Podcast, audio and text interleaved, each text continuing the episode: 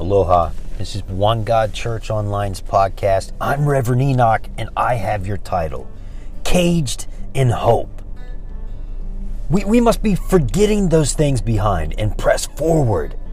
I cannot be defeated, and I will not quit.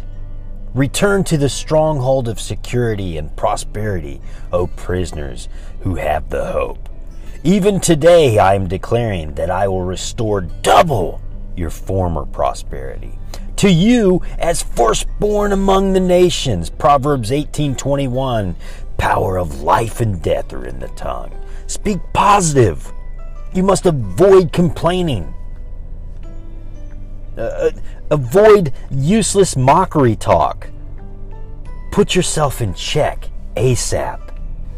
Go back to your petitions and prayers and faithfully be hoping and praying that God will see you through. We must be caged in hope. We must be prisoners in hope, hoping for God. God wants us to be caged in that. God wants us to be prisoners of hope. We cannot get out of that. There's no escape from the hope. Yeah. And God will come and unlock that and let us out into the hope by answering our prayers. But we must be faithful. We must be hopeful. James 3:8-9. But no one can tame the human tongue. It is unstable, full of deadly poison. With it we bless our Lord and Father, and with it we curse men who have been made in His likeness, in the likeness of God. Wow.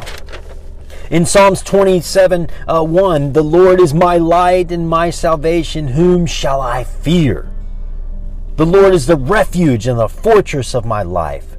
Whom shall I dread? You need to expect something good to happen. Expect something good to happen.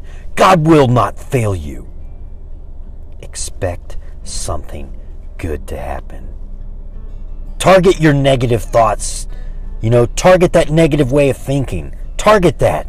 Hebrews 11:1 says, now faith is the assurance, the title deed, the confirmation of things hoped for, divinely guaranteed, and the evidence of things not seen, the conviction of their reality. Faith comprehends as fact what cannot be experienced by the physical sense. Am I being negative? Is it my lack of hope has slowed my prayers, our petition as a church, as a people, as singled out? Is my lack of hope, has it slowed things? Now it's just merely disallowed you to see clear as to the direction you should seek. And seek, and you shall find. I believe the angels are whispering out there saying, we want you to look for it. We want you to look for it, Rebecca. We want you to look for it, Jonathan. We want you to look for it, Cheryl. We want you to look for it, Jace. We want you to look for it, Tommy. Alfred, we want you to look for it. Nita, we want you to look for it. Nathan, we want you to look for it. Sherwin, we want you to look for it. Schubert, we want you to look for it. Auntie Carmen, we want you to look for it. Uncle Lee, we want you to look for it. President Trump, we want you to look for it. One God Church, we want you to look for it. God wants you to look for it. God wants you to look for it. Yeah. I believe angels are whispering that out there, saying, we want you to look for it. Yeah. We want you to look for it. Everything that's written here, everything that's heard is meant to be written and is meant to be heard. I believe God is saying, I would be so happy if you looked. I would be so happy if you looked. God wants you to have the desires of your heart. God wants your prayers to be answered, and He's going to come through for you. Yeah. And clearly we keep on coming to the scripture and people throw it all over the place. It's on all kinds of stuff. Jeremiah 29:11. For I know the plans that I have for you, declares the Lord, plans for welfare and not for calamity, to give you a future and a hope. God has a plan, and he's working it out right now all over the world. Wonderful, talented children of God are coming into the full clarity of God's plan. Maybe only part of God's plan, but God loves you so much that prophecy is upon who? That's a good question.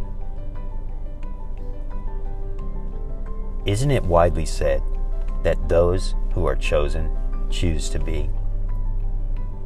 Faith can be still, and faith can travel well. So my question, and I believe God's question to you, what do you choose?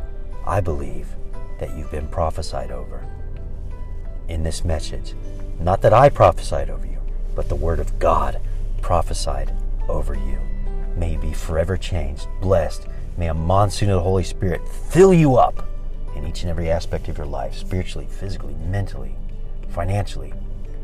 In Jesus' mighty name, in nomine Padre, Filii, Spiritus Sanctos, in the name of the Father, Son, and the Holy Spirit, both now and ever, unto ages of ages. May you walk into this dark world carrying the light of the gospel forevermore.